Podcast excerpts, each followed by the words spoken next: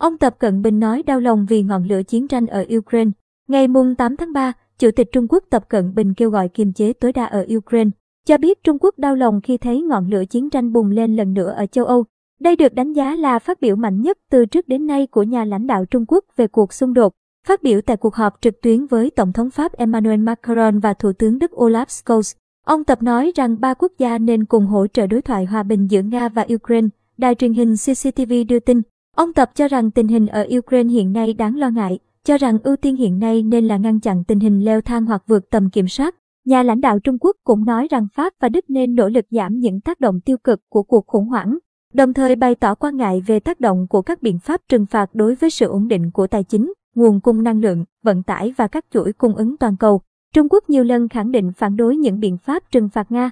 Lãnh đạo Nga và Trung Quốc gần đây tuyên bố quan hệ hai nước là đối tác chiến lược không có giới hạn. Nhưng quan hệ này đã khiến Trung Quốc rơi vào tình thế khó xử khi xung đột nổ ra ở Ukraine.